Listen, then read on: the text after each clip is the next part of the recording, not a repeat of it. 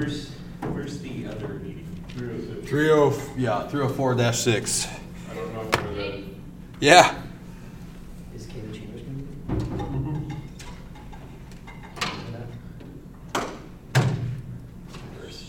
I'm not going.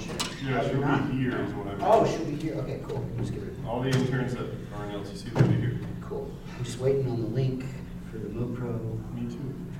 thing. Hey, get on that. Should be on Friday or on Monday. They're uh, It's fine, it's all. it's sent in to them. I'm just waiting for that update. Why didn't you do this earlier? Because I couldn't have your names. okay. Now I'm behind schedule. Now I've got two pages of, or two uh, Dang. two that you can't read, so I will walk you through it. It works out, I can't read anyway. Well, even better. Even better. On the right side, fifty percent funded through MoPro. Nice. Just gotta wait on that link. It's only April. What is this? It's What? already April? Yeah. Yeah, No, it's just welcome to college. April Fools. You know what the best part is though?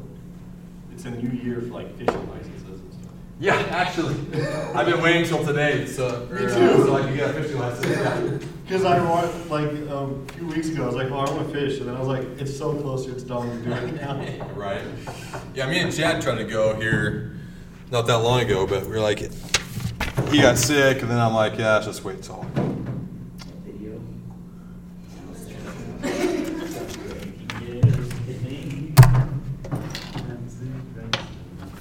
This is the part where you psychiatrist. That part made me laugh so Whoa. hard. His Like- delivery is very good Oh too. gosh, I, yeah. I, it's, it's, when he, I, s- I love it when, when the guy was talking like that, yeah, right there, they gotta get up there. It's like, I've heard people talk like that, that's like where I'm from, so it's like, my sides were Oh. hurting when that was happening. that and I love how much, in that small town, how much they do go into when littering is involved. And aerial photography. LTC four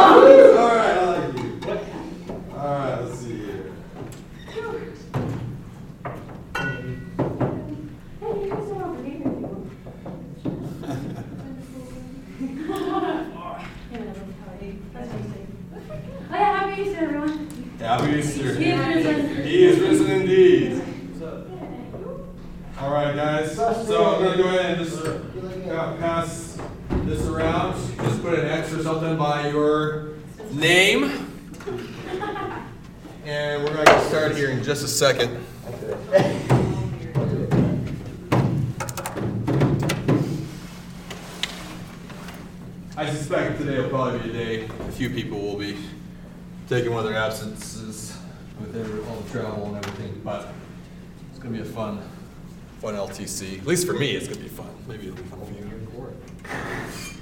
What's that? I said, Now I they think I gotta- listened to already, he's like balls in your court. Dictate, dictate the action. Ram back. Ooh. Get a loner. I'm gonna sit with the guy who looks half baked over here. Is, Hey, Sorry. Hey Rustin, are you going to that kid's birthday party? What? the other. What did you say? Are you going to that kid's birthday party at Chicken What? You don't Park remember? Josh's birthday party? What part? He called me. garden What was going on at your house? Someone called me? You, you It was an unknown number. I couldn't, I couldn't hear a word I was just in the car. whatever. He called Spencer too.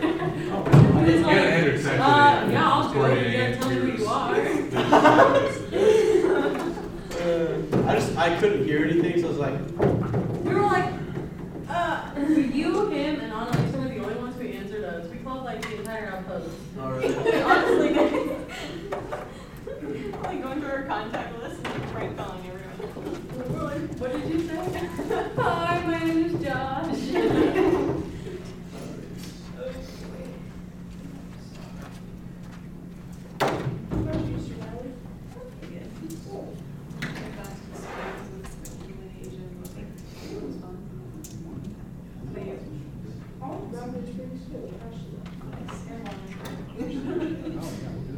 And John Mayer. I'm not kidding. Chica Chica, you've been so good. This is the first. I don't know if I've ever remembered April Fools and Easter coming on the same day. April Fool's joke. No, it was just, well, I think it's been like forty some years, like the next time's only like eleven. Oh, really? I don't know. interesting.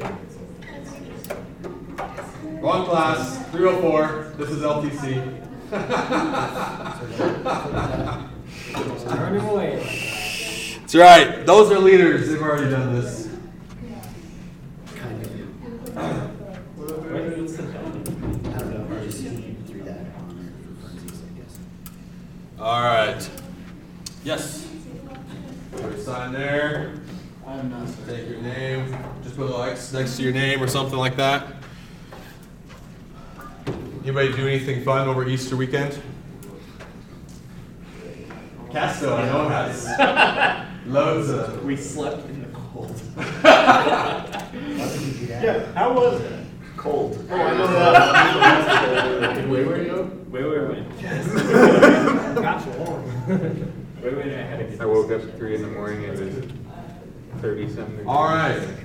Um, hey, we're gonna jump right in, guys. So I'm gonna share with you a, a couple logistics about your um, assignment for this week. Hopefully, uh, preaching on the stump was as much fun for you as it was for us. Um, you may. Uh, Not do it. no, no, no. I like that. If you didn't do it, raise your hand. Um, no, no. Well, but uh, we will have uh, cohort combos here in an hour. But this this week, you are going to be responsible to go pray for five people. Um, pray for five people, either that you don't know or don't know well. And so it needs to be kind of in a sense of boldness, saying, Lord, uh, I just want to step out. Now, here's the thing if your mindset, and we're going to maybe highlight this as we're walking into our topic for today, but if your mindset is, God, I want to impress them, or God, I don't want to look like a fool, or God, I just want to like get this over with, probably nothing's really going to happen. But, you know, I had this one time that I was speaking, or I was doing a prayer tent, and sometimes we do these prayer tents. Um, we call them spiritual readings tents because on the campus, if you say prayer, everybody has these misconstrued ideas. It's funny, the, the lost people on our campus have these misconstrued ideas of what prayer is. Well, if we say spiritual readings, then the Christians have misconstrued ideas of what we're doing. But everybody has some misconstrued idea no matter what we do. So what we realize is what we realize is to our campus, and we're really trying to do this an outreach to our campus, the, the lost people on our campus see themselves typically on average, the general culture of our community is I am spiritual. And so, you know, so we have this kind of tent. We'll have them come up and and we pray for them. And we have this moment where we basically say, just let the Lord speak. And we tell them right away, like, hey, we're Christians, we believe in a God who has countless thoughts about you. And we would like to just pray and ask the Lord to see if He would share something with us to share with you today. And we've had people get saved in there. We've had people like, you know, I mean, incredible things have happened, constantly happening. Um, I was dealing with the demonic in a guy last spring, so that was entertaining. Um, but but uh, it was yeah, everybody was avoiding the tent. It was like everybody was praying around the tent. Nobody was actually going in. There was, but but when I was in the tent, I remember this one time we had this other Chi Alpha group come in. I can't remember where they were at, from, Arkansas maybe, and and we were doing this prayer tent that week as part of our outreach to the campus. And I remember doing this and thinking, God, don't let me look like a fool. All these students have come all this way, all this way to watch me pray for people, right? You know, I had that kind of mindset, like, don't make me look like a fool, God. Let me. And nothing was happening. I was getting, I was getting nothing for anybody. I was just kind of like, Jesus loves you. Have a good day. Um, I finally realized in my heart why what my motivation was. What was my motivation? I finally said, God, I just want to share the love of Christ, your love, because you died for this person. I want to share your love with them right now. And instantly, bam. So I was like asking them a question, like, have you, you know, been playing with the Ouija board recently? And it's like, yeah. Uh-oh. Okay. So yeah, all these things started coming out, and I was just, just, I was hitting it, bam, bam, bam. I was just knocking it out of the park all of a sudden. But my motivation was key. Our motivation is love. Love God. Love our neighbor. And so your challenge this week is to pray for people. Uh, 000809. Now it is forever emboldened my, my iPhone passcode. Um, but as soon as I say, God, I want to love this person, express your love to this person, instantly the Lord began to work with me because the motivation was right. So as you guys go out this week, your challenge is to pray for up to is six people. Pray for six people. Six or five? Six. Did I say five? You said five. You've given us two. It is now six. It is now six. No, no, it is five. It is five. It is five. I'm sorry. It is five. Pray for five people that you don't know.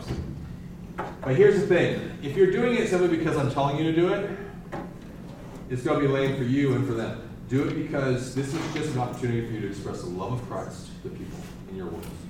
Right? Whether it's that student in your class, and yeah, maybe it's that obvious thing like, hey, you see somebody on crutches, like, hey, can I pray for you? Okay, that's good, that's great. Um, maybe it's just just seeking the Lord. God, who can I share your love with today?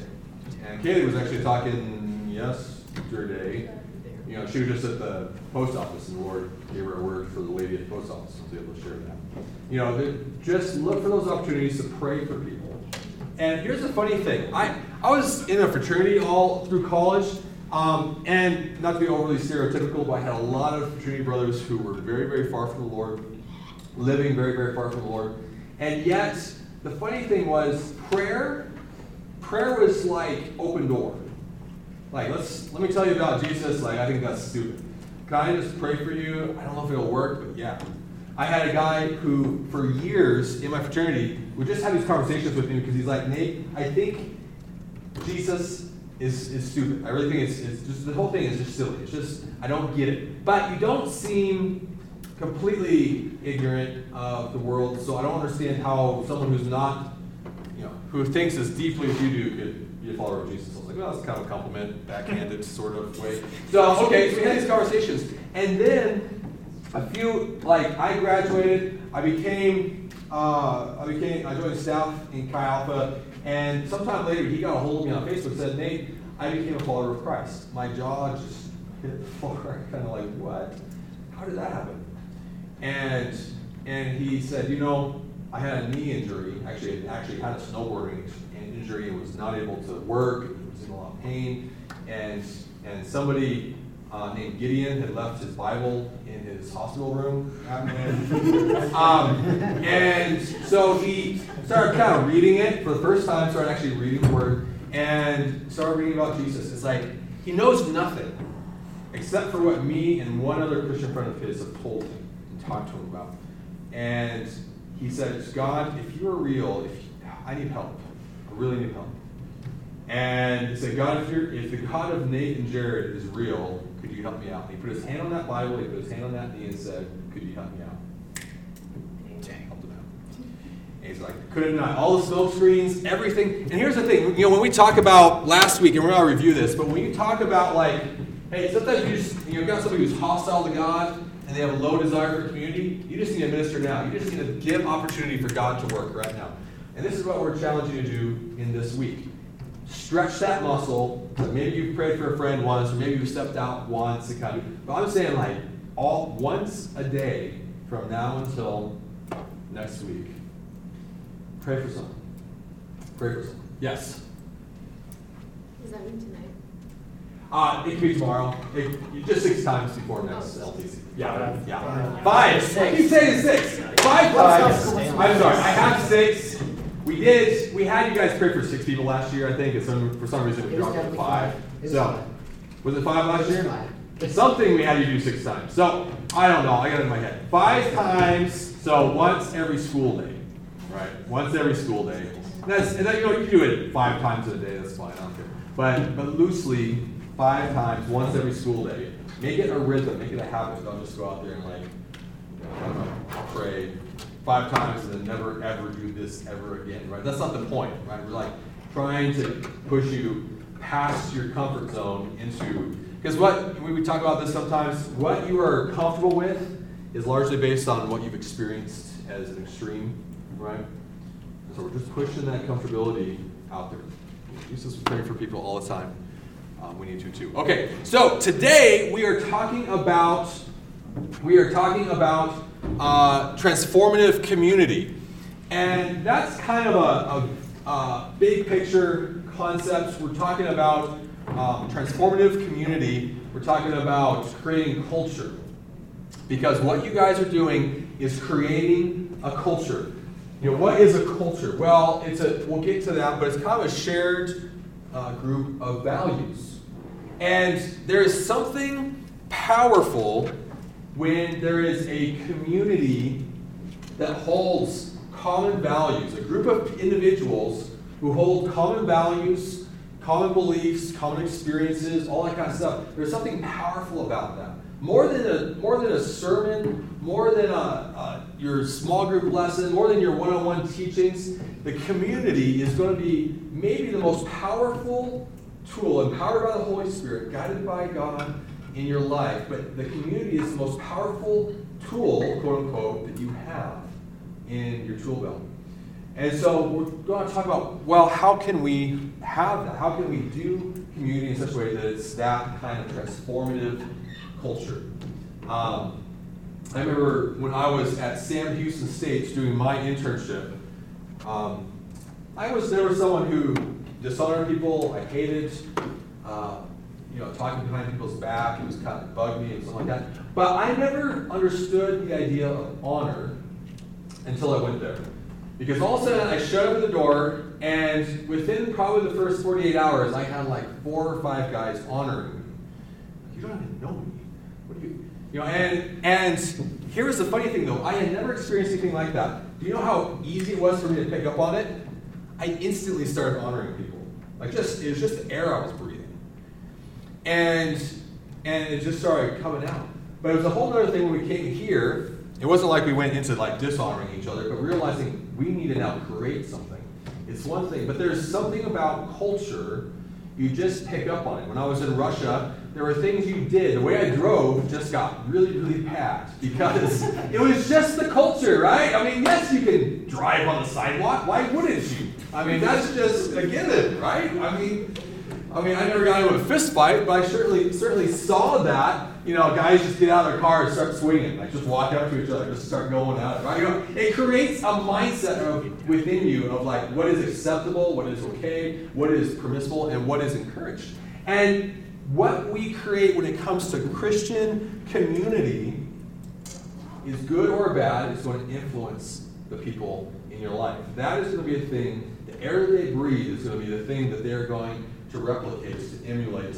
And so we want to talk through how do we create a community?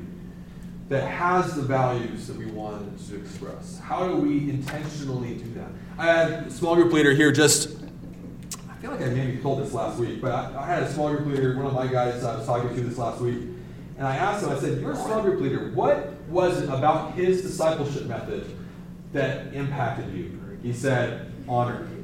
He said, The guy honored me so much, he was like, I didn't believe what he told me about myself. Because he kept speaking truth. He kept speaking identity. He kept speaking these things of God over this guy. And he was like, No one ever told me this. Nobody ever spoke that way. Nobody ever believed in me that way. But this guy kept telling me who I was. And I was a man of God. I was courageous. I was strong. I was, and and I just began to believe it. Over time, I began to actually believe it. Right. So how do we create that environment where people are going to be lifted up into this love relationship with Jesus because of the community around them? So we're going to talk a little bit about that. But I want to try. I don't know how your mind always works, but for me, I kind of like seeing them just a, a lean, a very lineal, linear, lineal. Um, that's not very. Um, but uh, just kind of a progression of where are we, where are we going, and so we have last week and this week we're kind of going through find, fight, and then really going forward we're going to be talking on a number of topics that fall into the feed area. Right? Find. There's three things we're asking small group leaders to do. Find people. You got to get out there. You got to find them. You got to like strike up the conversation. You got to get going, and and you have to learn how to pursue people. Uh, because most community in this world is community of convenience, but we're talking about a kingdom of God, an army of, of community that is a family that is fighting for a cause of Jesus and reconciling people to Him and to His cause. So it is an intentionality where we are used to convenience. Um, and so you have to find you have to reach out, you have to pursue and intentionally connect with them. You have to fight for them, which is yeah, pursuing beyond just the initial conversation, but actually pursuing their hearts, pursuing a voice in their life. Right? So find, we kind of talked through uh, kind of those six steps, right? We talked through those six steps last week. These are not like absolute, this is how you do it, but this is just kind of like, I find it's helpful to have a, a baseline outline that I work from. And so this is kind of our baseline outline. You're gonna find people by going out there, and maybe you're just gonna you're just gonna like find them. Like you've got like old high school buddies that are now coming to CSU, or you've got this person that you're in a lab with. You just kind of be able to strike up the conversation naturally. Maybe that happens, and that does happen. Praise the Lord for that. But sometimes you just gotta go out there and you need to strategically place yourself, uh, or just be looking in your world. That's what we're talking about. Where it's a little bit easier. It's a little more of a convenience thing. Two, start the conversation, right? That was our one of our exercises. Just strike up conversations with people walking by on the plaza. Uh, three, get them talking about themselves because we're all a little narcissistic and we like talking about ourselves. Um, you're learning about them, you're honoring them, um, and by asking questions, you can even bring the conversation to the Lord as you learn how to ask good, pointed questions. Um, an exercise we'll get to is like bringing up the Lord by just asking questions, five questions or less. Um, four, share about your community, right? When they start asking you about, well, what are you into? Right? You ask them all these questions. What are you into? What do you like to do? What is your major? Where are you from? You know, all of a sudden you start, they start asking, well, what about you? What are you into? And you be intentional amongst anything else. I'm into rock climbing. I'm a junior. I'm in, in accounting. Uh, I'm also part of a, a community, a Christian community on the campus called the Outpost. You ever heard of the Outpost? No, I've never heard of that. Okay. Um, do you have any history with God? Uh, yeah, I, I grew up, you know, going to church with my grandma. Yeah, what does that mean to you today? Anything? So, fit five, asking God's question, right? Get to that place if you haven't already gotten there in question three or step three. If you got to step three, you don't have to do five. But if you start talking about God in step three by just asking questions, then it's like, well, what, you know, oh, you you believe in Jesus. Cool. Let me tell you about my community. You're still going to go to four. Um, but then number six, assess what to do next. You always need to have a plan. This is the biggest, one of the biggest challenges small group leaders have is they strike up the conversation, they don't have a plan. You need to have a plan because your plan is not organizational, your plan is relational. Your plan is to keep the relationship going. You want to keep the relationship going, but that means a level of intentionality that we're not used to And so that's what you're being challenged and charged with as a small group leader. Is like, hey, you're the one learning to be intentional in a way that maybe you just haven't before. So then you're being in a fight. You have a plan uh, based on how you assess where they're at, and and where are they at with Jesus? How interested are they in your community? Do you guys click? And if they don't want one of those three, you probably aren't going to get very far with them. And I'm not going to say if the Holy Spirit tells you otherwise, let the Holy Spirit, He trumps me for sure. But in general, don't spend your life pursuing people who think it's fun to hang out with you, but aren't okay with Jesus being around. It don't mean doesn't mean that they have to want Jesus. Because if they have to want Jesus, then we just be a holy huddle, and that's not what I want. That's not what I'm talking about. But if you can't bring Jesus up, if they're just totally like shut you down and offended and annoyed by Jesus altogether, guess what? You're never going to have brotherhood with them because you can never bring him into the community, into the relationship, and so they're not ready yet. Um, what do they want? They need to want one, and you'd be okay with the other two. Give them what they want. You know, do they want you? Do they want Jesus? Do they want the community? What do they want? Focus on that in your strategy on number six. What to do next? Give them what they want. Give them what they want, and then begin to push to the others. Uh, if they're hostile to God, that's what we talked about at the end. If they're if they're really hostile to the Lord, but they desire, they want, you know, if they're low on wanting you or your community, and they don't like Jesus, then you just need to minister right now. That's my buddy in my fraternity. Like, let's pray. You know, I never got to do this, but you know, let's pray right now and see if the Lord will heal you. And or you know, let's let me just have a. I think I maybe have a word from the Lord for you. Let me just share that.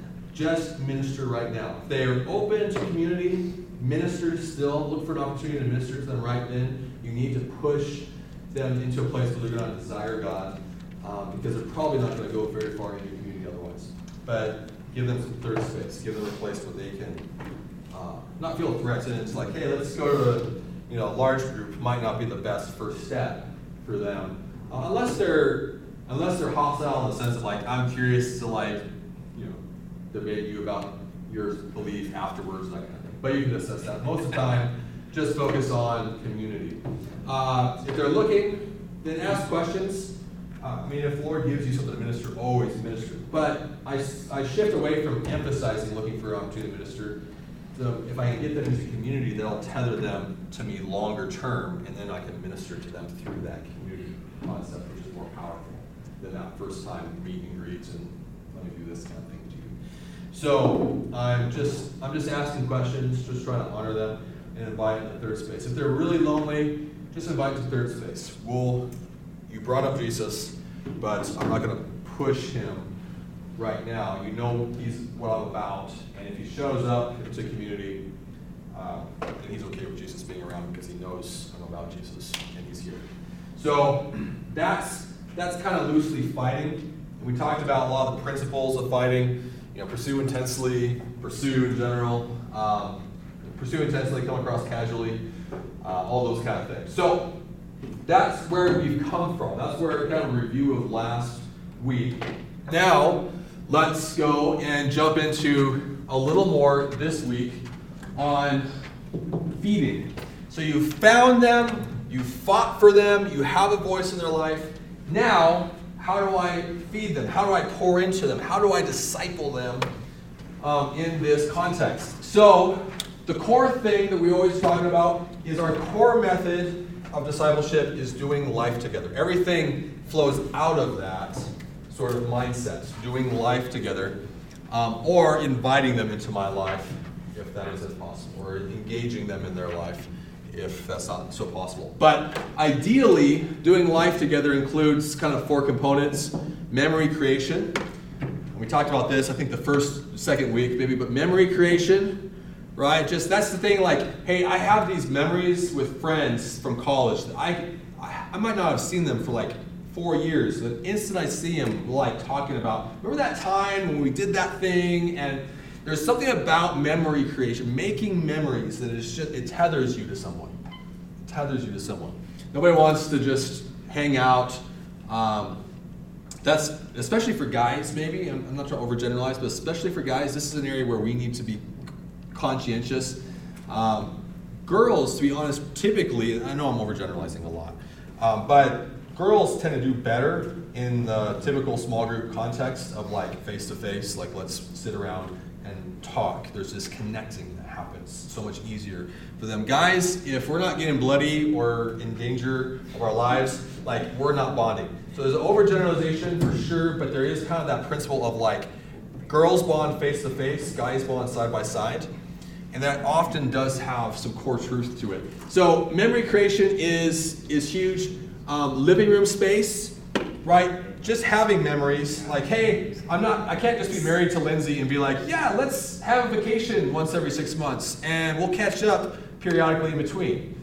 No, we need to have like, like being married means I have space with her. Our lives have regular, consistent, ongoing space, and sometimes this actually to be honest this is something we're talking about for next year trying to like how do we help in this because at times in our ministry where our ministry has maybe been healthiest in this living life together is we've created unintentionally almost but living room space. There's space where there's our small group guys or gals just knew they were always just with us. We were just being. There was no like high agenda. There was no like event. It was just doing life on a regular basis. Um, you need to you need to invite them into the components of your life. So that's part of living room space, but living room space isn't your whole life. Like my guys in my resource group, oftentimes they'll experience a little bit of me putting my kids to bed. Just because someday they're gonna be a dad, and single boys are terrified of little kids. So it's like, let me show you what I do to put my kids to bed, right? Now, they don't do that all the time. They don't need to do that all the time, but they need to be invited into a little bit of that. See a little bit of that. It impact is impactful. Your life is what's most impactful. Not your lessons, not your knowledge. Your life is what's most impactful. So pursuing them or letting them in pursuing them in their life, you know, let them teach you something. That kind of thing is huge. And then we got, of course, the structures of the outpost. So weekly meetings, maybe structured one-on-ones, that kind of thing. Okay, so that is kind of the big picture method. Now within that comes all kinds of stuff. This is going to how this is how you're going to impact people. But how are you going to impact people? Because I had all my fraternity brothers who basically had all of this, all of those, um, and a lot of my fraternity brothers are awesome. I mean, I'm not saying anything about. It. I I loved being it. I was vice president of my fraternity. I loved being that. But a lot of them were not living the way that I would think you know you should live, and and they had all these things, but their core, the core of their life wasn't in sync, right? So they were infusing values, they were infusing culture, but the culture they were creating wasn't a godly culture. So these things will basically impact people in what you are about. Um, now, you know, then we have to get into some of the conversations about, well, what are you, what are you about? You know, what is, where is your character? How strong is your character? How deep is your Devo life? How are you in these things? Um, but that is that is kind of big picture. Okay, so let's talk through just some structures. Again, none of the what I'm going to say is quite absolute, but it is helpful again to have some just big picture steps of understanding what is normal, what is normative, that you can kind of work from. Um, so, how do you feed somebody? Well, it it's a little bit different depending on whether you're a follower of Christ that you're pursuing or a non Christian. You know, is this somebody who already loves the Lord, already knows the Lord, um, or is it somebody who has no understanding? That, of course, is going to impact a lot of a lot of your approach to how you pour into them and feed them. Um, let's talk about uh, the non-Christian, the one who has some other worldview, some other belief system, or some other choice that they've made that they just aren't serving Him. This is not an absolute, but there are common progressions that that we see most of the time. Okay, so step one just to kind of review really fast, you find, you got to find them, right? So look at the criteria of friendship. Have you found, you know, do, are they okay with Jesus? Are they okay with your community? You need to fight for them. And typically, with, with a non Christian, um, they're not looking for Christian community. I mean, they might be looking for community, but they're not looking for Christian community. The thing that most often is the gateway for, for a non Christian is you. You are the relation. That relationship with you is going to be the front door. They're not like, oh, I'm looking for Christian community. Awesome. That's their front door. No, I mean that might be the Christian's front door, but for you or for them, before they want Jesus, they need to want you. That's normally the way it works. So it's going to start with your friendship with them. Then you're going to begin uh, to feed them. And how how do you feed them? Well, there's kind of two broadly, uh, and you probably could break it down into a number of other things, but here's two things that constantly are kind of working in my mind in this area of how do I feed, how do I pour into that uh, non Christian? Of course, all these things here, but how do we take how do we take that into practical? What do they need? They need two things. One, they need community. They need Christian community.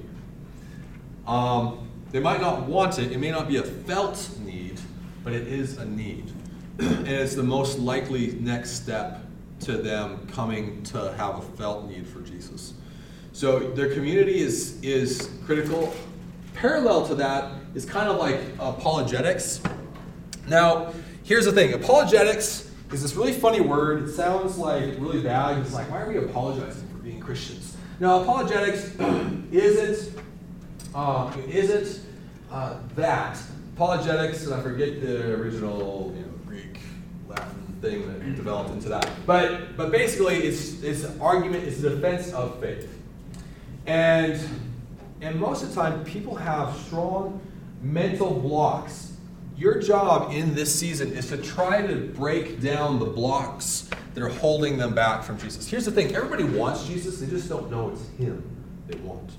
And there's things in their mind, there's things in their life that are holding them back from wanting Him, from feeling the desire, that he, connecting the dots, that He is what they're wanting. And so, how do I break those things down? Um, apologetics, we actually minimize this a fair bit in the outpost because we're emphasizing community so critically. And apologetics has often in the church, frankly, been seen as a silver bullet. If I can just convince them, then they'll want to become a follower of Jesus. Doesn't work. Doesn't work.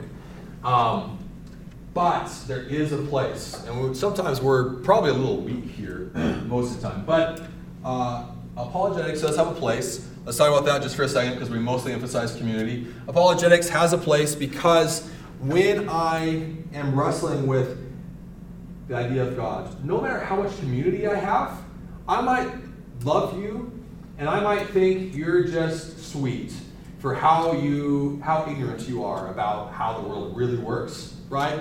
I kind of see that with my grandmother. I love her. She had an iPhone for two years that she put in a shoebox in her closet because she couldn't figure out how to use it.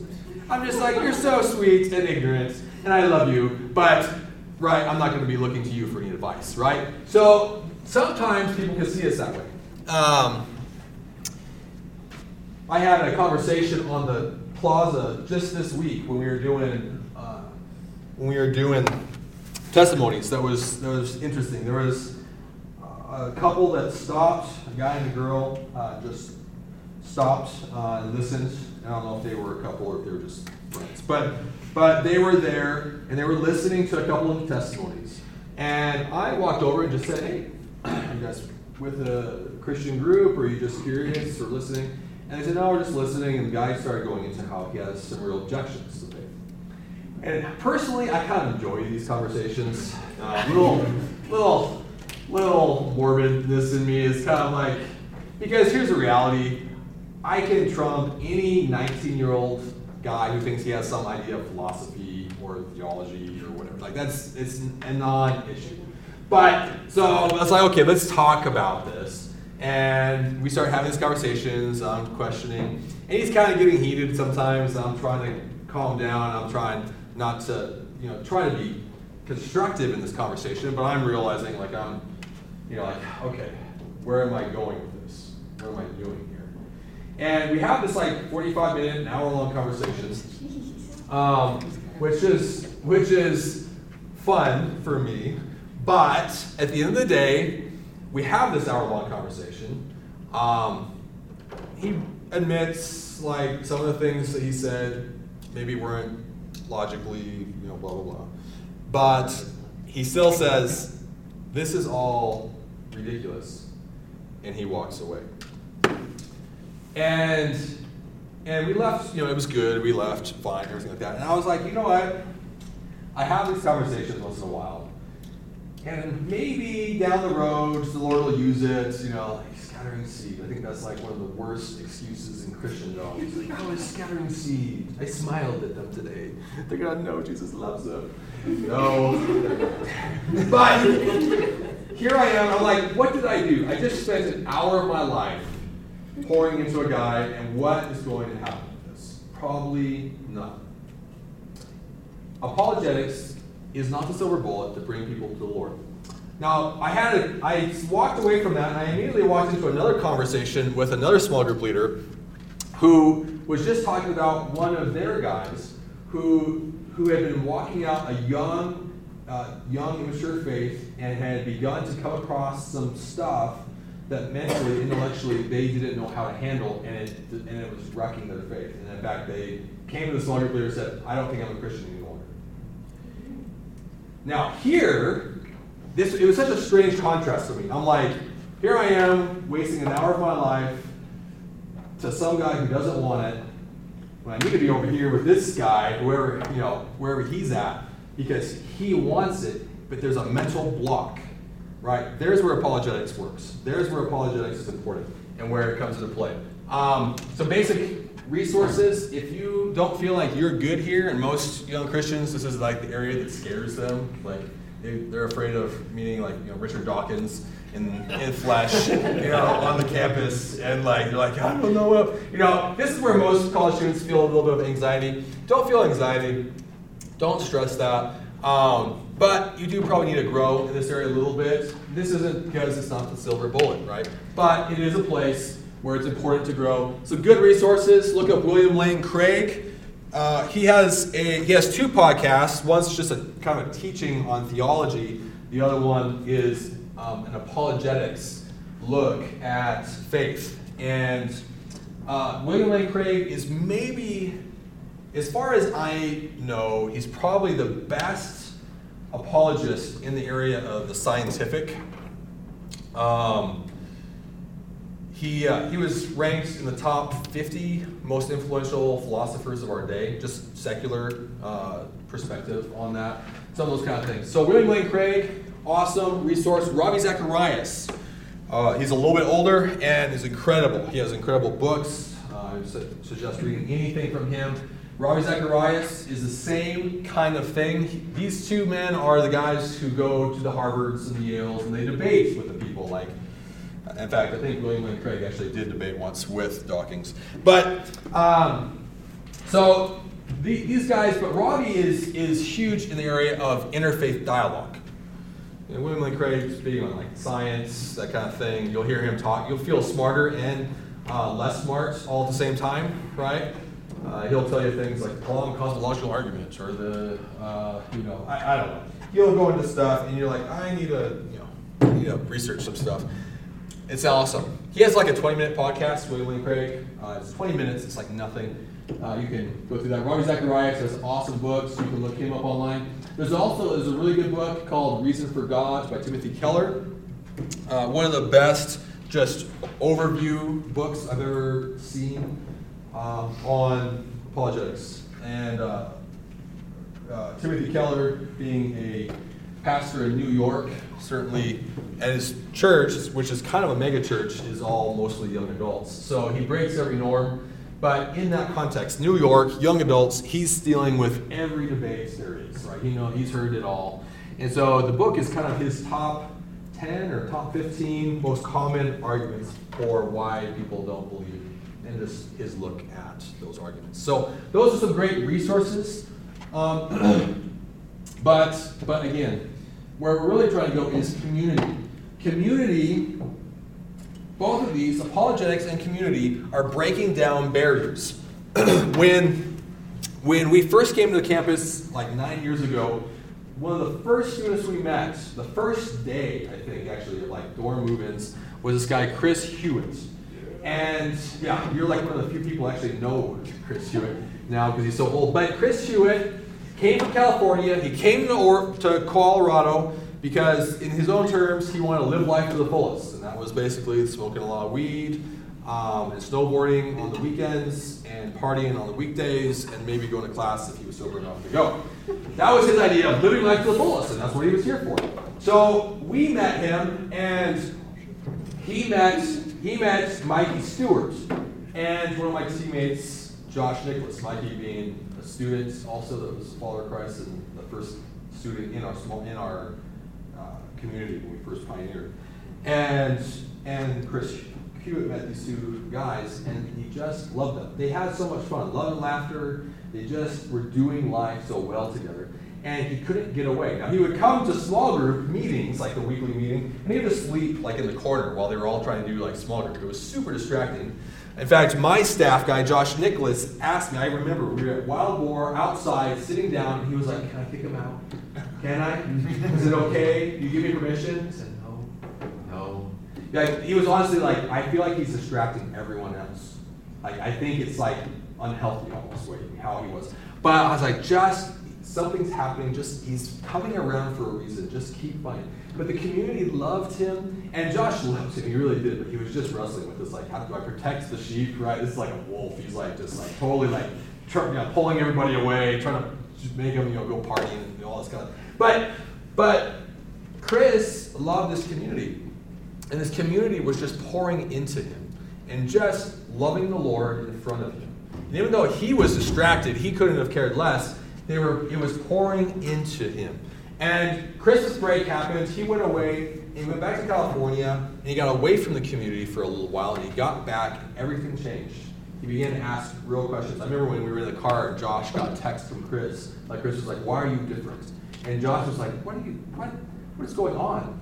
Like he started asking real questions, and it was in that place of asking real questions because he began to realize the community, how different the community was from his community, from the place of honor, from tearing down, place from loving versus you know backbiting. Was so different.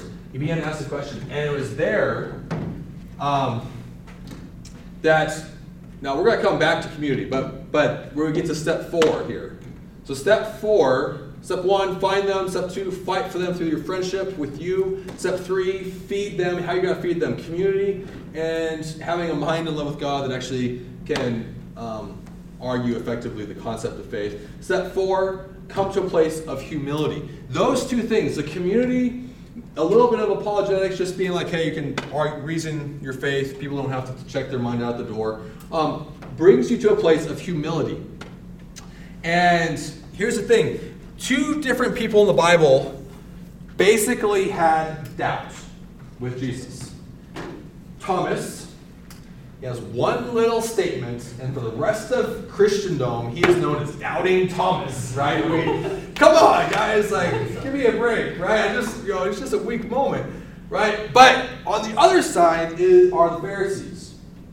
They both say, prove it. To one, Jesus says, okay, shows up, hangs out, takes some bread, takes some fish, eats, you know, walks through a door. That's pretty cool. Hey, new party trick. But he, Jesus answers in a loving, relational, impactful way. The other ones, the Pharisees, prove it. What does he say? You have the sign of Jonah, and you're not going to believe. I'm not going to do anything for you. He basically said, You're going to get what everybody else is going to get, and because you don't What's the difference there? Is pride. When you come to God, and this is the problem, this is the problem with, with so much of our world. When we come to God in judgment, you know how arrogant that is? That we would come to the Creator God in judgment over Him. To say, prove it. Because I have all these things against you, God. I have this whole laundry list of accusations against you. Prove it to me. And he says, No. You don't want me anyway. so I'm not going to give you. But when someone is saying, I really am not sure, but if you if you really are who you are, if you really are who you say you are, I will bend my knee. I will bow. That's when God shows. It's in that place of humility. But how do we get people? This is the thing, we have been talking about this in our community for years. How do we get people to a place, to that place? And what happened for Chris was, was the community softened his hard heart to a place of humility. And he started saying, Why are you really different? It was in that place, he was at a large group, and I was preaching, and it was nothing that deserved what happened to Chris in that moment because Chris just, we went back into worship, and Chris just basically had an encounter with the Holy Spirit that really freaked him out. Like, doesn't believe in God, thinks it's all hoax, has an encounter with God, and just freaks him out. Because why? Because he's become Thomas. The community has brought him to a place of saying, God, who are you really? So it was in that place that it brought him to a place of humility. And in that, the step five, God tends to show up. And this is not a formula, it sounds like a formula, but there is a principle here that does often kind of work itself out this way. That when we come to God humbly, God move, will move heaven and earth to make himself known because we want to know. Not in judgment over God, but in humility, saying, I'm not going to believe this just because everybody else believes this. But if you're real, I will bend my knee, but I want to know. It's in that place that God shows up and awesome things happen. And then, hopefully, ideally, often, salvation kind of happens after that. Chris Hewitt, it was two weeks later in Mikey Stewart's house while he bent his knee and all the guys in his small group stood over him as he prayed and gave his life to the Lord. Um, there's a great book if you are looking for some light summer reading. This is an easy read. Um, it's called Seeking Allah, Finding Jesus. Uh, it's a book written by Nabil Qureshi, who uh, tragically this, this year has actually died. He is he's about my age. He's actually even a little bit younger than me. Um, however, for whatever redemptiveness of all this, to his dying day, was professing, I love Jesus. I love Jesus. It's all true. And maybe one of the last arguments uh, that the rejectors of him and his story uh, had was taken away in his death, in his profession on his deathbed, because they could no longer say, you know, he's just, you know, getting all this popularity and all, he was getting book deals or he's getting, you know, whatever, by this like fictitious story. You know, this happened. And what happened was this story. He was a college student. He was from an Islamic family. He met a Christian who knew his stuff and knew how to ask good questions. And over the course of their friendship, he didn't want Jesus. He thought he knew what Jesus was about. He was Muslim, so he believed in Allah. And he thought Jesus was a prophet, but not God.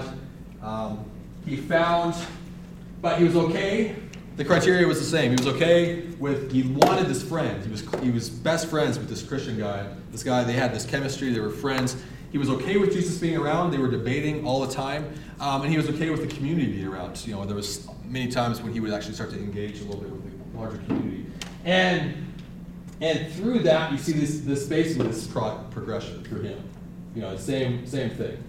Uh, through the friendship, um, they started going into some apologetics, like, hey, okay, tell me why Muhammad is, is the true prophet. Tell me why. Can the Quran hold up to historical scrutiny? Can, you know, all those kind of things. And, and he was asking the same of this Christian guy, which, so at the end of the day, he came to this place of realizing, yes, um, Christianity can defend itself. No, I've, I've discovered uh, surprisingly to him, uh, that that his faith could not hold up to the same level of intellectual scrutiny. But that did not bring him to salvation. Um, he came to a place of humility and actually beginning to really pray as he prayed to God, God, who are you? And as he began to pray to God, who are you? Some pretty incredible things happened in that season. You have to read the book to see it. And it was after that uh, he gave his life to the Lord. So, uh, great book. I just recommend it. It's basically a, a depiction of a little bit what you're looking at doing as a small group leader. Uh, so, yeah, there's that. Okay, now let's backtrack just for a minute into transformative culture. um, so, what about how can we create this culture that is transformative? Now, we let the Holy Spirit lead us. It's the love that we have for one another. At the end of the day, that is it. There, this is just some like, like, how can we be as intentional as possible in all of this? But we always, you know, remember once and always that our goal is if we have love one for another, they will know us by our love, right? That's what the Bible says. They will know us by the love that we have for one another. But uh, here's some here's some basic ways that we, the community, should be expressing that. One, culture is created. Cultural values are created by the heroes that we make, right? Every kid who has you know dreamed of being a professional athlete someday knows this principle. You you try to emulate your heroes, and there is a place where where we honor those who have a walk with the Lord that's worth emulating. You know, Paul said, "Follow me as I follow Christ. Emulate my life as I'm as I'm just a little bit further ahead of you." But but we see that uh, expressed out. Certainly with Jesus, are we honoring him? Are we honoring him in the community? Are we lifting him up, or is he simply a intellectual exercise that we have to do sometimes when we talk about, you know, yes, I can answer the Sunday school questions. Yes, Jesus is you know, the answer to whatever. Do we honor him, or is he simply an intellectual understanding of ours? So the heroes we make uh, is critical because what who are we trying to emulate? What is the community looking up to as as high honor or uh, the heroes that we make? Two, the actions that we celebrate, which is in line with the same thing, but maybe is a little bit more nuanced. Um, what is what is measured gets attention is a business saying.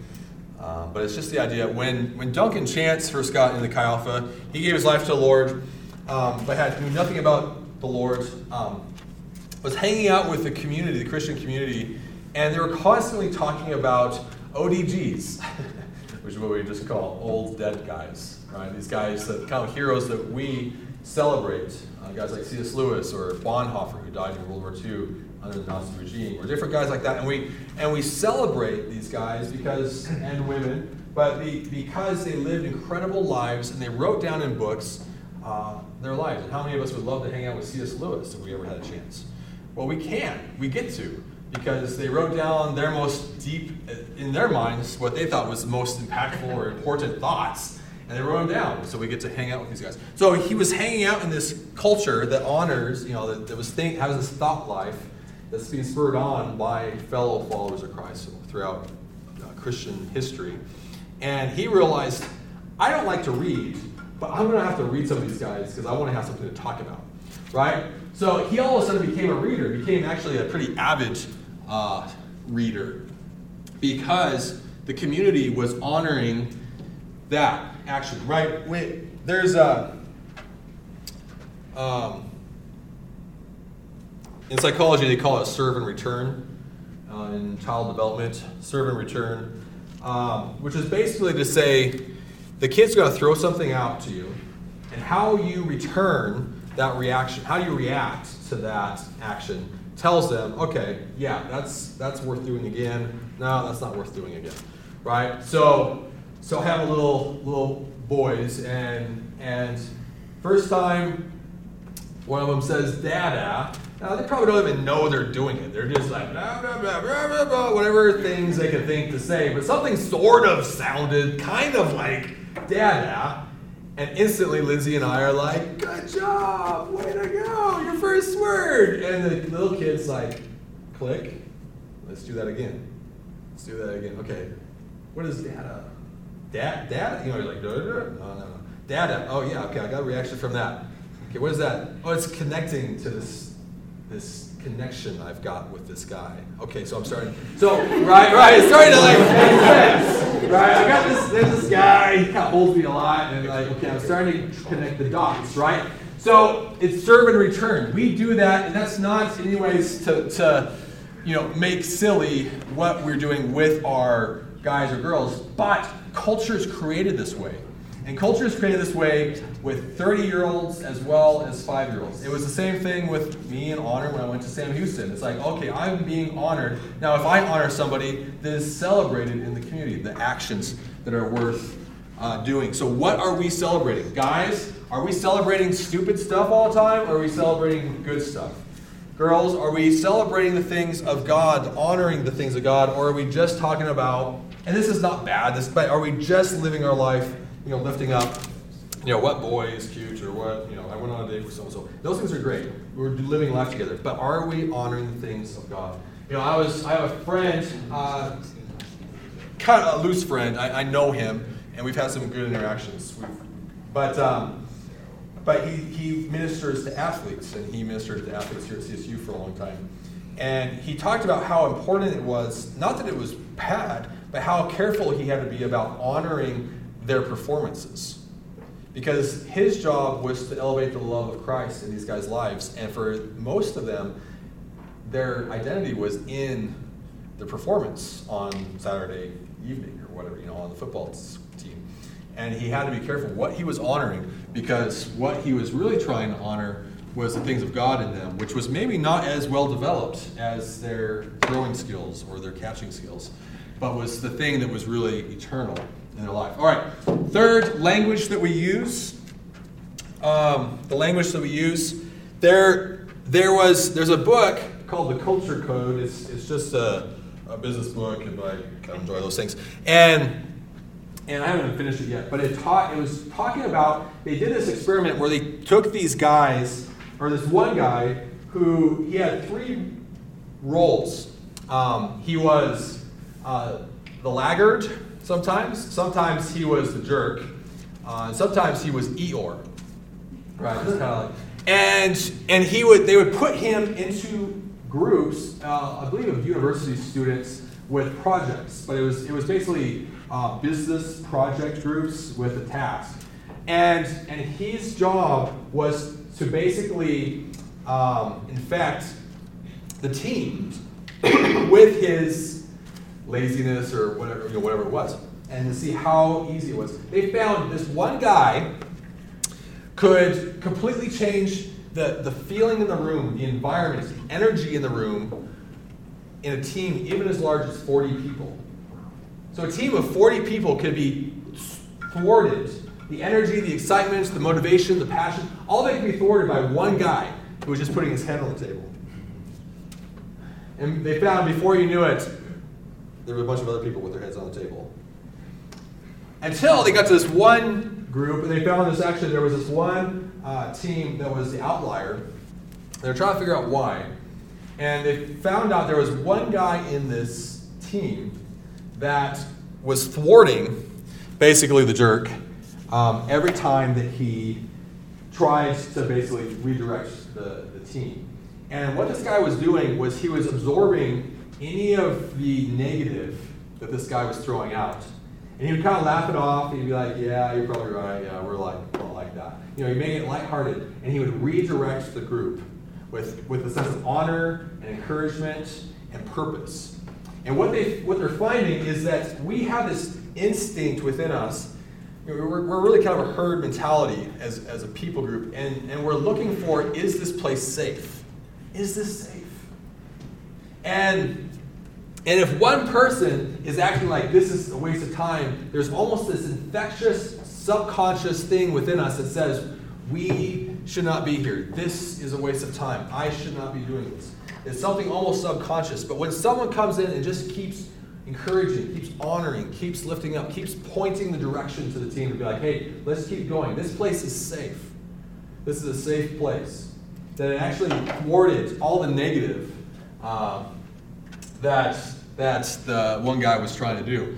So your job is, is in part to just be that person that is constantly pushing people forward in the love of Christ. You're going to have some guys and girls in your small group that are falling asleep on the side because they just don't care about Jesus. Or they're going to have that mindset that's going to be like thwarting what you're trying to do. You need to be someone who can just keep pushing the community forward by using the language you use, the encouraging, the lifting up, the, the honoring. We'll get into some of the some of that a little bit next hour here. But uh, lastly, uh, also we do things like maxims, quite literal um, statements that uh, kind of encapsulate a principle in Scripture. We did some of those maxims last week, um, but but maxims are just like pithy sayings, but they're basically encapsulating a principle in a memorable way. And, and common language is a core to culture. It's a core to how culture is created. Um, and so we, we do things like use common language uh, in that way. Um, and then experiences that we share. Right? Here we are at Easter Day, right? Easter celebrating together. And it seems like almost anywhere in Christendom I can say, He is risen and you know what to say, right? There's this both language but experience, right? And so Jesus would set up these things like baptisms or communion or things as memories for us to share in. You know, it's funny. I've I have been baptized, and therefore I've been somehow tethered over time and space with every other follower of Christ who has experienced that same thing. There is experience that holds us together, that ties us together, and it creates a sense of value. What does a community value? What does it mean to be a follower of Christ? Um, all right. So, transformative culture, we need to be the ones intentionally creating it. When I went to Sam and experienced honor, it was great. But then when we came back here and pioneered here, we realized it was so easy to lose that culture because we were now the ones leading, creating it. Here's the thing I do not create the culture of the outpost. I can give you some direction, I can encourage you, but you're the ones that the other students are taking their cues from, not me. You're the ones that are going to shape the way the culture of the outpost looks for the next generation. You're the one who is going to lead the ministry, not me. And so I am challenging you, charging you that we need to create a culture that is transformative, that is going to transform this campus, that is going to transform this university. Not just be a holy huddle or, or somehow passively just be like everything else in this world. We need to be transformative in our culture. Okay, take five minutes, and then we're gonna. And then you guys know your assignment. Uh, get get with your cohort leaders and talk about last week uh, on the stump. Talk about this week and your strategy. Five people, five people to pray for. All right. So, my staff that showed up, my cohort leaders, you guys are released. Uh, Brent needs you back at uh, leadership, so thank you for your flexibility tonight. And uh, see you guys. Uh, after, just a little announcements, after this, uh, anybody that would like to, the leadership team, uh, who is just down the hall, uh, and any of you guys who have time tonight, you're not running home to get homework done before school starts this week, we're going to just go to, to Sonic over on Elizabeth. So feel free, we'll kind of be doing that after uh, all this. We're all ending about 9 tonight, so we're going to head over there after that. So uh, if you got to go home, we understand, but if you'd like to hang out in some transformative community time, uh, we'll be transforming Sonic tonight. So, um, just a couple last things here, and then we're gonna and we're gonna move on to our next thing. But just uh, two things I realized I didn't really get to. One, in experiences we share, just just a, a interesting way of thinking about it is experiences promote beliefs. Experiences promote beliefs. What we experience promotes our values. Uh, because our values typically are shaped by our experiences, good or bad. Uh, beliefs impact actions, and actions reinforce the culture. So, so there's just kind of a little bit of a kind of what they call a virtuous cycle there. Yes. Yes. Uh, experiences promote beliefs, right? So when we start talking about like memory creation here, I'm kind of looking at this experiences we share. But like memory creation is a huge way of creating. But those experiences, experience almost always, they find in psychology, our values typically are from our experiences, right? Sometimes they're good or bad. My wife has um, almost a stronger, and this almost sounds bad saying it this way, but I think you'll understand what I mean. She almost has a stronger conviction uh, for good or bad, richer for poor, in sickness and in health, I will never leave my husband. Almost, almost a stronger conviction walking into our marriage than I had. I, it wasn't that I don't have that strong conviction, but I came from a family that just, it was just assumed. But hers was actually a bad one. She came from like multiple broken like marriages that her mom had, and she watched that. And that negative actually reinforced this like intentional, strong conviction, whereas just with kind of an assumption of mine, which you could say is a value, but maybe not as strong of one as that conviction that they're shaped. So our experiences should promote our beliefs. Our beliefs impact actions, and actions reinforce our culture. When Doubting Thomas experienced Jesus, uh, you know, the risen Christ, you know, like, that kind of impacted his beliefs, right? And those things shaped that. Um, now, if you have a Christian, which hopefully a number of people actually will be Christians in your small community, in your life, um, because you need them to help you create that community of belief, right? That community that you're modeling this like passion for Jesus and pursuing after them. If they're all like I've got six like lost people, that that's going to be a hard dynamic to foster that unless you start going up in the structure of the outpost into like your cohort, your resource group to kind of create that community they can do life in in transformative community. But uh, if you have followers this is, again, everything that I'm saying is like, take this with a grain of salt. I would take this with a grain of salt if I were you. But I find these structures helpful to kind of think through. If you have a follower of Christ, this is just one uh, graph that you can use. Uh, how do I pour into them? Brotherhood with you and your community, like is the priority the brotherhood with you and your community, or is priority like really going heavier in re- their relationship with God?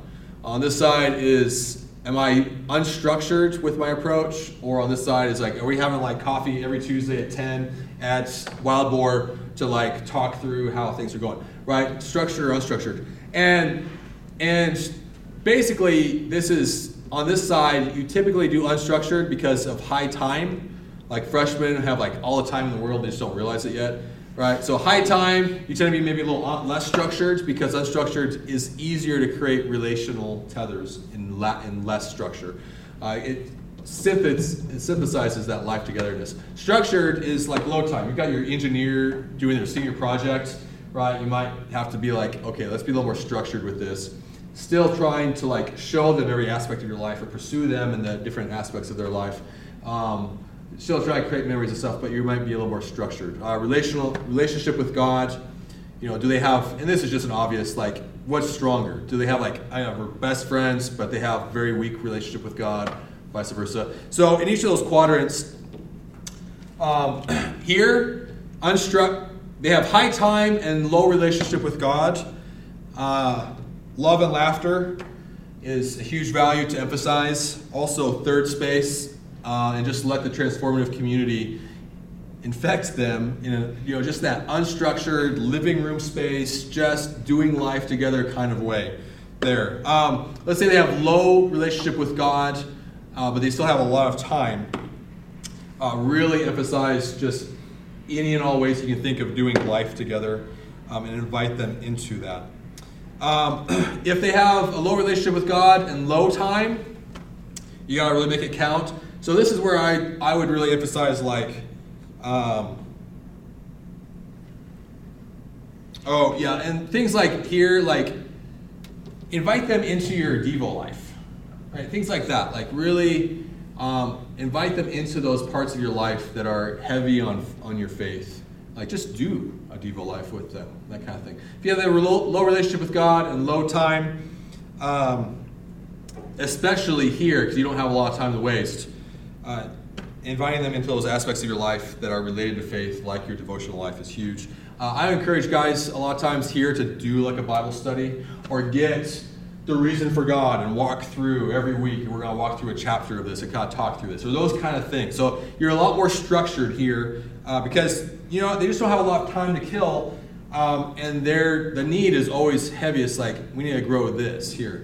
If they're like, okay, I've got to walk with God, I'm growing in that, but my connection to the brotherhood or community, which is going to be critical for their long term faith, this is a scary place. I see this all the time because they think they're fine because they got a relationship with God, but their tether to you or the community is weak um, and they have low time. This one um, is is maybe the toughest thing uh, sometimes, to be honest. But this one, um, do nothing alone, is maybe the principle to live by.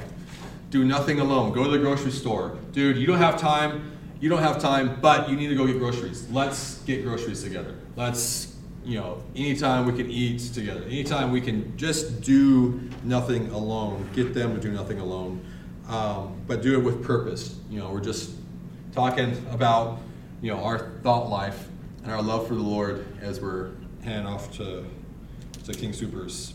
Um, you're also looking for opportunities to serve them heavily here. And again, this is not this is just a metric. Use it if you like. Don't if you don't. Um, it's not to say, okay, well, I don't have to serve because you know my guy is high time, low relationship with God. Of course, you have to serve. It's just a way of thinking about. Yeah. What is, it the, what is the, the top of that uh, y-axis? Other, The- under brotherhood with you. Low rela- just low relationship. Okay. Low relationship with the community and you. So it- it's just it's just highlighting brotherhood with you and the community is low. Gotcha. Uh, relationship with God is low. Um, structure because they have low time. Unstructured because they have high time. Um, this is of everything I've said today. This is one is probably the one I'd take with the biggest grain of salt. But I feel like it is still helpful to kind of just, if nothing else, to force you to think intentionally with your guy, with your girl. How am I pushing them forward in that deep relationship with you and the community and God? How am I pushing them into that community? How am I pushing them into that relationship with God? How are we modeling and pushing them into that deeper place of brotherhood, into through those kingdom connections, into that kingdom relationship with our community and our God? Um, a couple of resources, uh, or well, a resource here. We have our website that you guys can look at later. xacsu.com um, is a great one. Uh, it has some stuff. Uh, also, UVA, um, this is what they're known in Chi Alpha nationally. This is what they're known for. Uh, University of Virginia, uh, they have awesome resources. And if you ever care, www.xa at uva.com backslash one dash on dash one dash resources. Um, but they have a bunch of one-on-one resources, especially if you're talking like, especially if you're talking like in this spectrum here, low time, low relationship, right? Um, with God, you need to be really structured. You know, you know, apologetics book might be good. So can just like some of these uh, resources here. They're great. You know, whether or not you formally do that with them, that can be great. Or just read it and give you a thought like, okay, this is something I should talk about, and this, these are some resources to think through that. Um, all that stuff is good. Okay. Um, the question that you need to be asking, no matter what, the question that you need to be asking is, how do I help them love God more? Jesus said, love God with your heart, soul, strength, and mind. Right? So your question should be, how can I help them love God? Where are they weak? Or where are they strong? But where, how can I help them love God more? Man, they've got a great thought life. But they're horrible at like, I don't know, their Devo life, actually acting it out or stepping out in faith. Right? Like we just need to go, we need to go do like some extra, let's just go prayer walk on campus. Let's go pray for people today, right? Or, you know, hey, that my my thought life is good, my mind is good, but my my soul is not so strong. My Devo life isn't good, or my you know my strength. Like, hey, I need to go act out uh, service uh, to people, love people, or um, my soul, my emotions. You know, I know God is good, but my emotions uh, are just getting the better of me. How can how can you know I don't I don't feel love for God. I know I serve God, but I, I don't feel that love for God. How can I grow that um, in our relationship? How can I push that relationship along to a deeper place? Because again, we're pushing towards relationship. Relationship, the Trinity models. Okay, um, let's get into our next bit here uh, with the time that we've got. Grit. I have a cousin. He's about six years younger than me, and he about a little over a year ago, uh, a year and a half ago, he, he actually just went through his uh, ceremony this uh, last 12 months. But I have a cousin who is a Navy SEAL. Pretty cool. Um, I thought, wow, that's interesting. It's kind of comical because he was, when I was growing up, that little twerp cousin who was just too small to hang out with the cooler older cousins like me and you know the ones of us that were a little bit older like that, right? But now he is a Navy SEAL and can kill me th- six ways with his pinky finger, right? so that's kind of interesting. But uh, he went through Hell Week about a year ago, and as part of Hell Week, it was everything that you hear about. Uh, in fact, sadly, one guy even actually passed away in the middle of Hell Week. It, like uh, they, they tried to revive him. He went under during a swim, and they couldn't bring him back. It's that intense. About 50% of the people uh, don't make it through Hell Week, and these are people that already have been filtered out for physical stamina, intellectual capacity, um, all, all of that kind of stuff, leadership potential. Like they've filtered out through, for all those things, and yet still only about 50% of them make it. Now, my cousin went through Hell Week, and sadly, right before it started, he got the flu. Of course. Um, because when it rains, it pours. And here he is, and he is not able to do have any drugs. He can't get any medicine because nothing that could numb your senses is allowed, no matter what. Uh, you have to experience Hell Week in all of its entirety for what it is and grit through it yourself. So they can't give him any drugs, they can't give him any medicine, they can't give him a leave. Uh, he has to go through it or quit. Now, 50% of them quit anyway, so for the first half of the week, the trainers were trying to get my cousin to quit. They're like, he's going to quit anyways, we just want him to get out the door, move on, so that he can, we can focus on the guys who actually might make it. It was so rough, and he would, he started the week running, he would run like half a mile, and I'm not trying to be grotesque, but just, you know, he'd pull over to the side of the road and just throw up. And then he'd run another half mile and drop his drawers and just, and then he, you know, he just, he's just doing, it. he was just going through it. But he made it. Half, halfway through the week, the trainers actually started trying to help him instead of trying to hurt him because they realized if he could make it this far with what he was going through, they wanted him. So they started trying to help him, and he got through the whole week. Why is it that some people, like my cousin, were able to make it through Hell Week while others didn't? The aptitude, potential, the talents, the intellects, the physical aptitude, all of that is already pre established. What causes some people to make it and others not? The, the thing that we're talking about for the last little bit we've got is grit. And how are we gritty? Now, as a small group leader, we're basically asking you to be grittier than you ever have in your life. Be gritty. That's what we're asking you to do. Because there, you're going to go out there and you're going to step out in ways you just never, I've never preached, period, let alone, or shared my testimony, period, let alone front on the stump. Like, that's just, you know, like, you're going to go through things. And some people, um, some people, you know, things are going to be tough at times. It's awesome. Man, when you see somebody come to the Lord, when you see somebody's life being transformed, when you see these, it is so awesome. It's so worth it. But there are other times when it doesn't feel so awesome. You know, like that person you were pursuing just, you know, doesn't want anything to do with you, or they deny you, or you just kind of, you know, you, sh- you do your weekly meeting, and a lot of the guys you thought were coming don't show up. You're going to have this temptation to be like, well, I don't know if this is worth it. Maybe I'm not made cut out for this, that kind of thing. What we are saying is you need to have a certain level of grittiness about yourself a small group.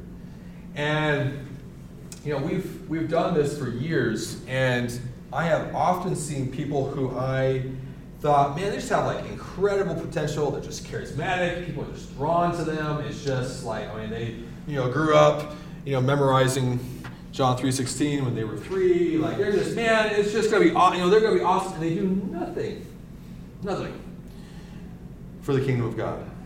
And other guys uh, just seem like guys and gals just go out there, and I'm like, man, Lord, help them. They just, you know, you need to help them, and they do incredible things, incredible things.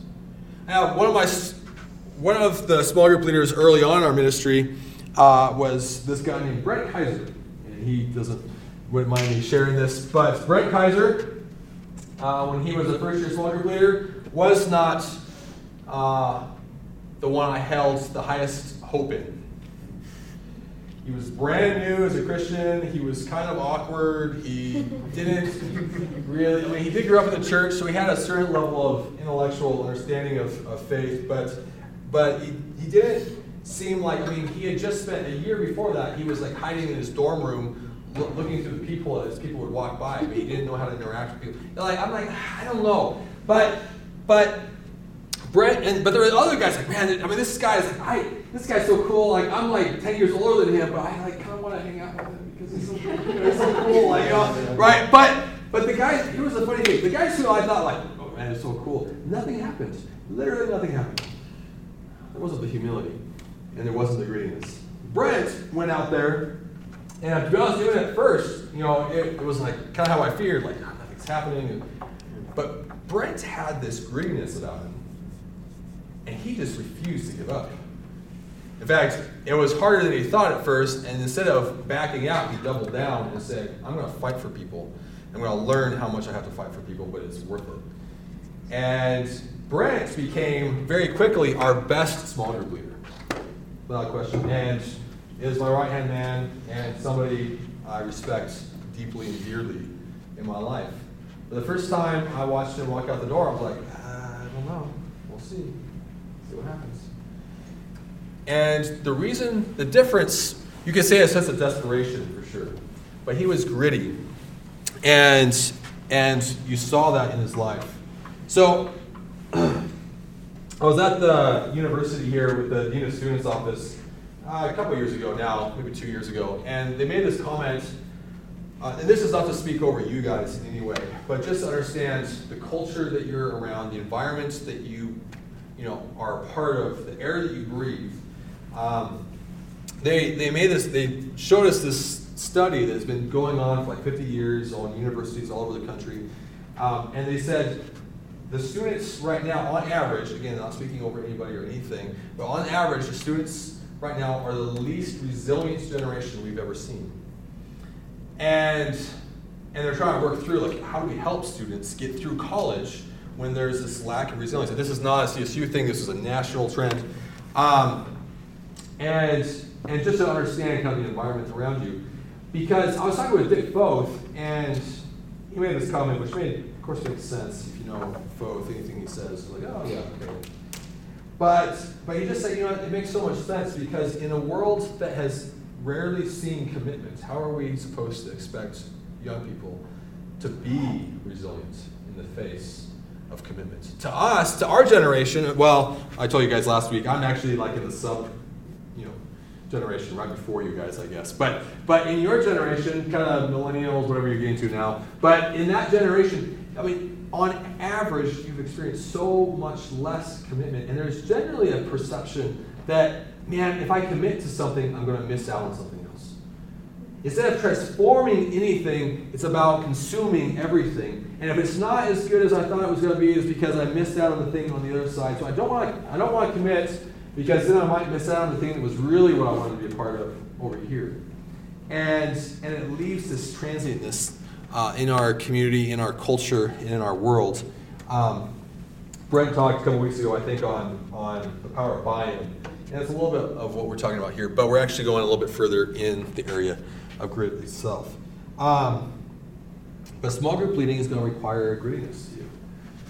To say, I'm going to double down, I'm going to fight for people, I'm going to commit to people in a way that is unusual and strange in our world today.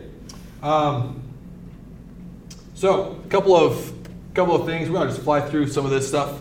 If you would like to take a grit test, it's kind of entertaining, kind of fun.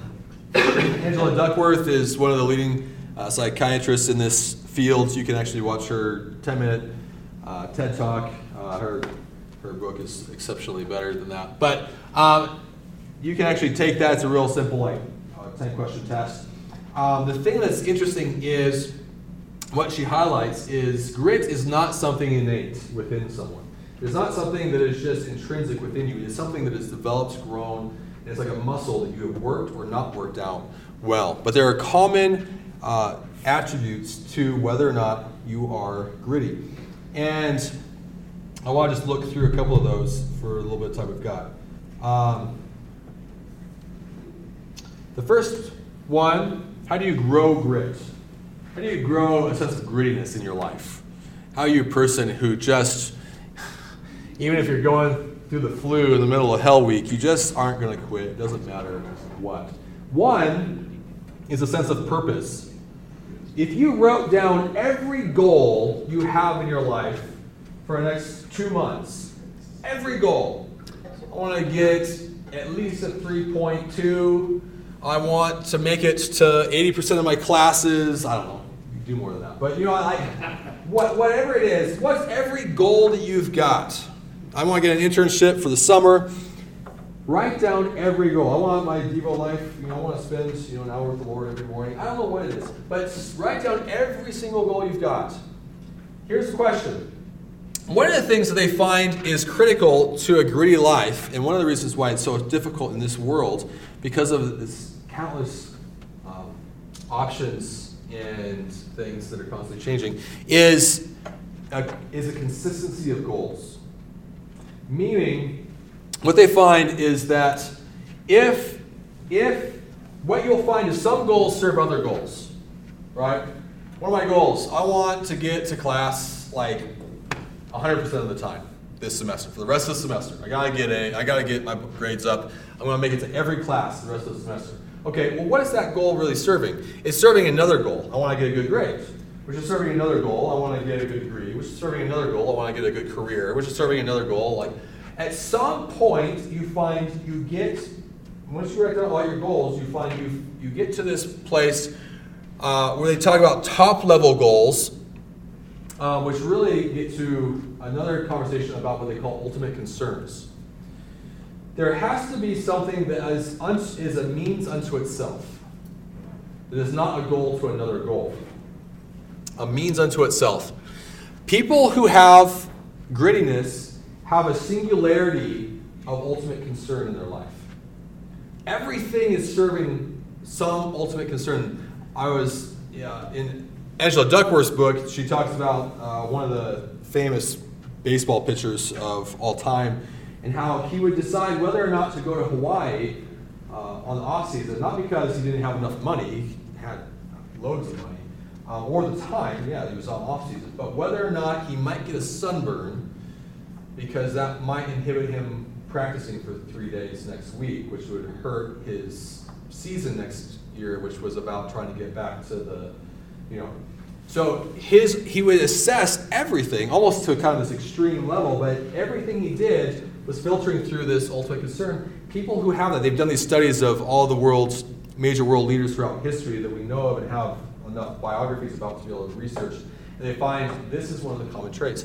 Their, their ultimate concern is singular in, in essence. Now, in the world, they actually talk about like, oftentimes you can't have like a ultimate concern. Uh, you just have to have like as few as possible. But I was thinking like that's actually not true because in our Christian faith, everything, family, work, hobby, everything can ultimately fall under this ultimate concern. As the old creed says, to, to glorify God and enjoy Him forever. That everything should ultimately lead up to that. My classes, my degree, my career, my small group leading, my job, everything that I do, even my hobbies at some level, is like, am I glorifying God? Am I enjoying Him in this? Or is this my escape from Him in my life? Um, But what they find is uh, a lack of greatness often comes from a lack of, or from competing goals. Because once you start getting into multiple, um, multiple ultimate concerns or, ultim- or multiple high level goals, you start to get into competition within yourself. There's this internal battle, right? I want, I want to be a small group leader, but I also want to be like the best. Uh, rock climber. I don't know. Uh, you know, and I, and I want to like, I want to like be in like five different clubs, and I want to like, you know, whatever. Like you'll start to compete. At some point, it starts to be like, you know, and we try to emphasize like, let's infuse, you know, ministry into your life. We're not trying to add anything more than possible, but infuse your life, your life with ministry. But at some level, there is a certain level of like, you know, we're asking you to be committed, to be resilient, to be great, to be consistent. And, uh, and sometimes those goals start to compete with each other. Uh, they talk about low level goals need to be things that are like written in pencil. All right, I'm going to try to build a small group community around my life next year. And uh, you know, I'm going to go out on the football game days, and there's lots of people there. The whole, you know, ton of the universities there, so I'm going to try to reach out to people. And maybe that actually works. But maybe you're like, ah, that didn't work very well, right? Like everybody was with their own friends, there's lots of distraction, nobody wants to talk at that point, they just want to watch the game. So maybe that didn't work so well. So I'm going to cut that, right? That low level goal, I'm going to be at the games every time that they play. I'm going to cut that. And I'm going to try to like, I'm going to reach out to that kid in my class that I haven't talked to. You know. And also that works well for you, right? Low level goals, you write in pencil. You're kind of working them out because they're serving higher level goals. These leads to those uh, ulti- or, uh, top level goals, which need to be written more in stone. Right? My goals to transform, like a high level goal for me, transforming CSU uh, for the cause of Christ, or to make, you know, a medium level goal is to make disciple makers. Right? I want to make disciple makers out of you guys so that we can actually see this university transform for the cause of Christ. Because my ultimate concern is to glorify Him and advance His kingdom in this world right? And the higher up we go, I ain't, I ain't making disciple makers. I'm not like, I'm not skimping on that to save the world. You know, whether or not we do dorm move-ins or whether we do university events or things like those are good goals. We figured out kind of work well, but you know those are always fluid. But how uh, how consistent are your goals? They talk about this idea like social fantasizing. If you don't have if you don't have low level goals, you'll never get to your ultimate concerns. Right? It's like, hey, I want to be a professional athlete someday. They actually say, like, for a little while, it'll make you really feel good. It actually feels good because you're like, oh, it's going to be so awesome someday when I'm like Hall of Fame. You know, how cool will my life be then, all that. But then you're not getting up in the morning to do practice to get to like on the team to become that all star. And over time, it actually becomes uh, thing of disillusionment for you and frustration because you know, it's called social fantasizing. You don't have those low level and medium level goals. If you want to be a small group leader, like, I want to be a really effective, have a legacy here, I have an effective small group community, but you don't think, how can I reach out this week to the people around me in my world? You're never going to get there. So, what are your low level, medium level, high level goals? And does your life compete in its goals? Um, or are they synergy? Okay, Another thing is outlook. Um, outlook is huge. Uh, let's let's talk about uh, three masons. There's these three masons, and they're and they're laying brick. And one of them, you come up to, and he says, "What are you doing?" And he says, "I am I am laying brick." Okay. You go up to the next mason and say, "What are you doing?" He says, "I'm building a church." The third one you go up to, he says, What are you doing? He says, I'm building a place of worship for my God. All three are being truthful, but their outlook is completely different. One is just, I'm just doing this because I have to do this because it's just what I do. The other one is kind of thinking through, like, well, okay, it has like some like career benefit, it has some like benefit for my future, and my, you know, this will look good on my resume, like, hey, I've worked on this kind of level of a building, that kind of thing. The other one has this altruistic benefit. It has this, has this outlook that says, this is going to be worth it. This is worth all the sacrifice, all the work, all the labor that I'm putting into because I am building something that is, that is greater than myself.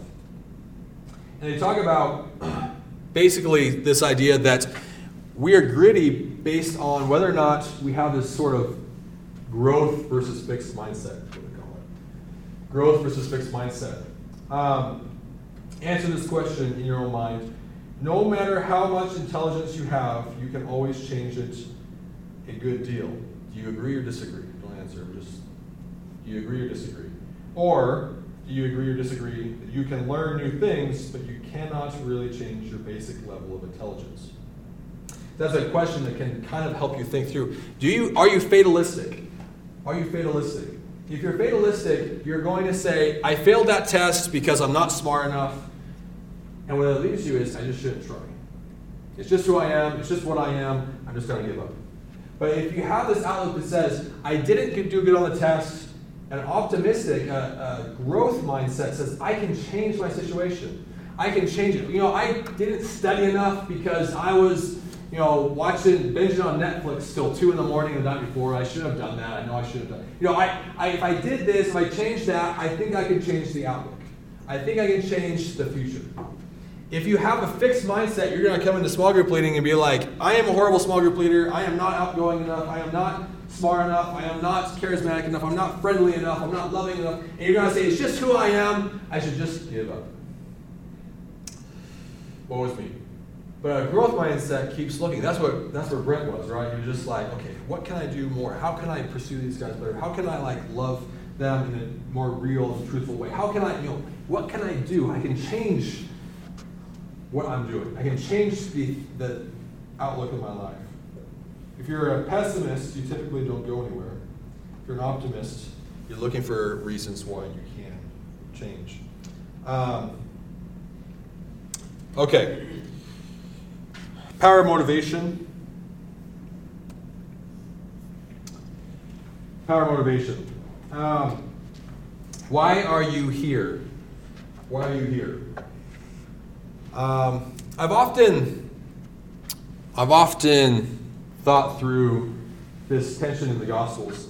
Is is Jesus okay with a certain level of selfishness, or is he pushing me to altruistic outlooks?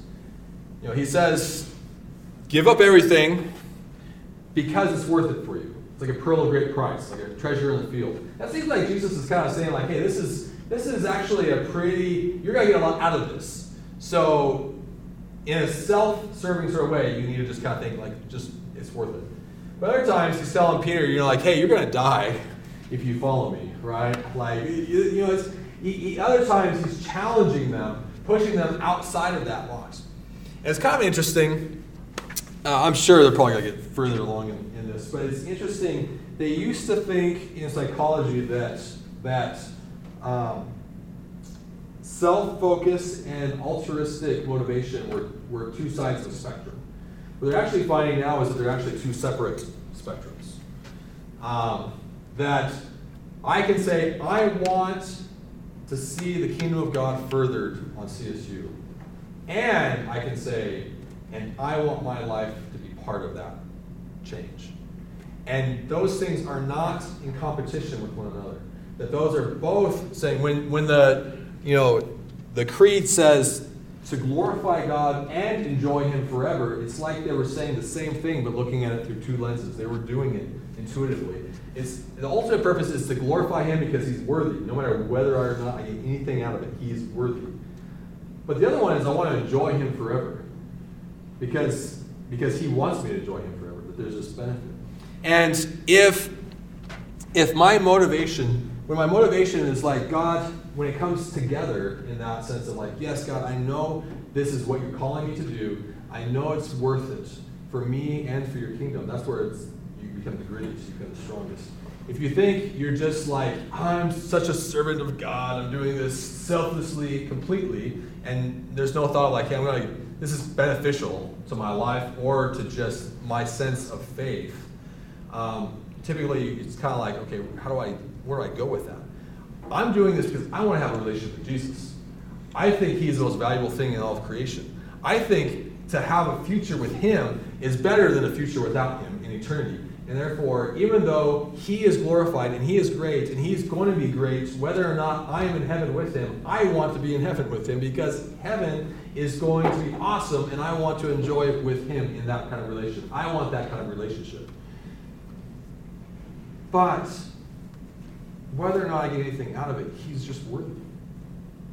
He's just worthy. And whether I spend all my future eternity with him or without him, he is just worthy of the world, the praise of this world. So I'm going to fight for both of those reasons. Because I want to enjoy him in eternity. And because he's worthy of being enjoyed by the world around us. Does that kind of make sense? And so we come to our faith and we realize we become grittiest when we realize Jesus said, hey, this is worth it for you. This is worth it. This is more valuable. You need to realize what is really valuable and, and realize this is more valuable than anything else. That's going to help motivate you. But also realize that if you're motivated out of selfish ambition, you're just going to move on the first time you find some short term benefits to not serving God. it needs to be something greater. When you realize the Lord loves you and you want to see the kingdom of God advance on this campus because He is worthy, and you want your life to matter, you want your life to have a legacy, you want to be part of that story of transformation. When those two things are lined up, you have this grittiness about you. Um, in that. So motivation. Um, ultimately, we're about trying to make disciple makers, but our motivation needs to be. We have we have a hierarchy of goals that are going to the same end. We can't be competing with like ten different things that are constantly in competition. It'll leave us uncertain, uncertain how to make decisions and how to decide how to push forward. We'll spend so much energy competing within our own mind of what to do or what not to do that we'll not go anywhere very far. We need to have an outlook that says, God, in you I can do all things. In you I am able to do this. I must become small so that you can become great, but I know that you are going to equip me and grow me if I will just learn to actively surrender to your teaching and guidance and direction in my life. I know my outlook. I can change how I am right now in the sense that I can change my effectiveness, my effectiveness in sharing the love of Christ to this campus. And I want my life to matter, and I want your glory to be given to you because you are so worthy. And when we say that, we have this grittiness about us. They'll keep us pushing forward, even when things get tough, even when things get difficult, and when things are awesome and worthy of being celebrated. We'll push forward in the good and the bad, in the high and the low, and we'll have this grittiness that says, no matter what, I'm just going to make it happen. I'm just going to fight. I am just going to see my friends come to Lord and come to love Him. And we say that sometimes. One of our little sort of maxims is in your heart, at times, you have to say, for better, for worse, for richer, for poorer, over my dead body, you not live a stupid life. Because I'm going to fight for you. And that's a place of greediness that requires, you know, we need to be an army, an army that fights for this world. And that requires a little grittiness. My cousin can endure that much pain and torment and discomfort for the sake of being on a military team, which is great, but in all of eternity, is that going to matter? We get to actually help reach eternal souls. Isn't that something worthy of being a little bit greedy about? All right. Happy Easter. He is risen. And if you guys would like to hang out, we are going to be heading over to Sonic right after this.